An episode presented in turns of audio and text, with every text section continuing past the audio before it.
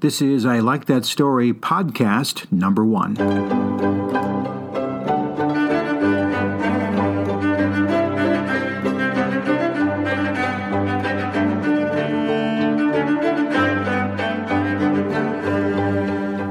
My name is Jeff Gould, and this is I Like That Story.net.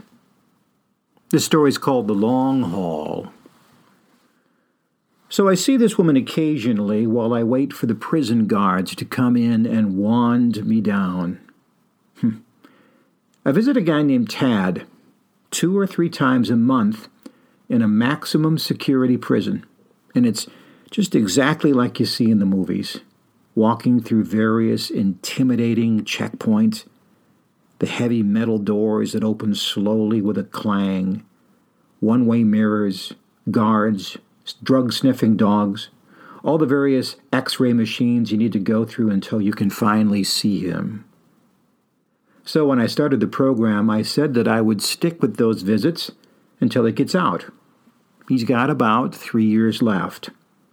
It's a pretty big commitment, but I agreed to it, and a deal's a deal. I will stick it out. So I find out that there are other people visiting various prisoners, many are regulars, and you develop a passing relationship with them. And that's when I got a new perspective on what commitment really is. That's how I heard about what I call the long haul. The lady in the waiting room is either crocheting or reading when I see her. I figure she's somewhere in her 70s. She's got a kind and gentle face that seems especially out of place in a room made of cinder block covered with warning signs, wanted posters on the walls, pictures of police officers who were killed in the line of duty. This lady is not a visitor. She is there waiting with me, usually about 30 minutes or so, while the grinding machinery of rehabilitation locates the guy I'm to visit, informs him that he does have a visitor, and then eventually transports him into an ultra secure visiting area. Now, again, this lady is not there to visit anybody else. She is there with her husband, and she waits for him. They drive about 45 minutes one way. She goes along for the company, and many times they will do some shopping before they head back to the farm. A story's better with details, but I, I'm afraid I don't have too many. Some guy, I guess, a farmer, got into a heated argument with his neighbor and killed him and got life in prison, no parole. The guy went in when he was in his early 20s and will go out on a gurney someday. This nice lady's husband somehow agreed to start visiting him 43 years ago. I myself have seen him many times, but I've never met him. You see, prison rules are very strict. I am there to talk to Tad only even if I wave or nod at anybody else, a prisoner or visitor, that is against the rules.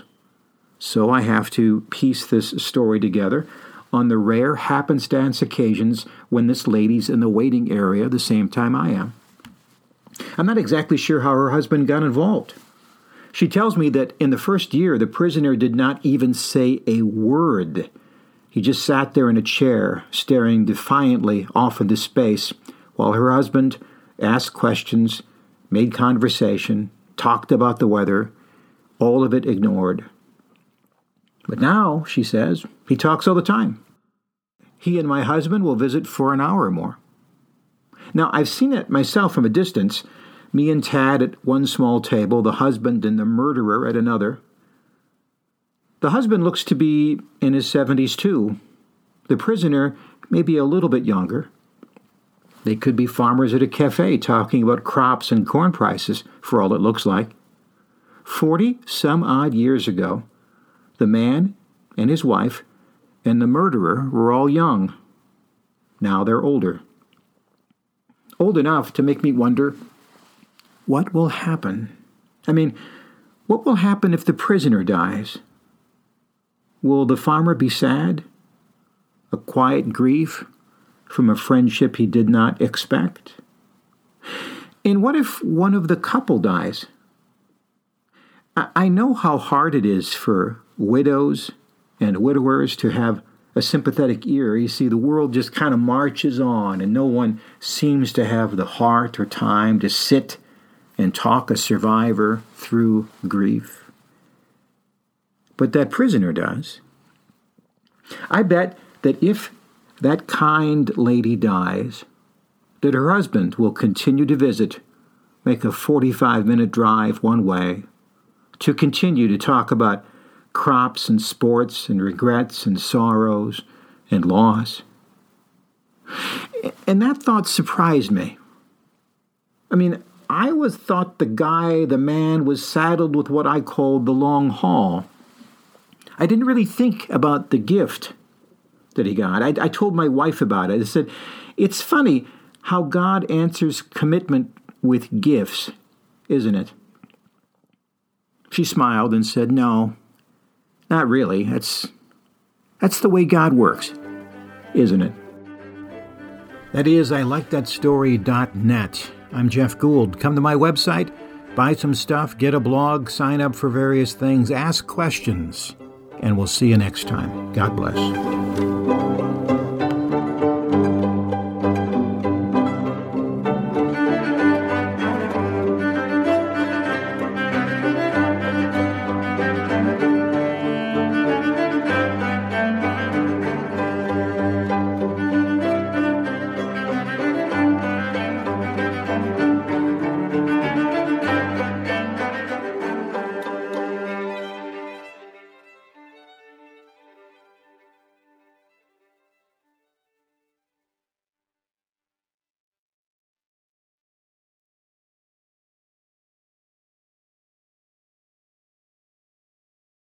This podcast is a part of the C Suite Radio Network.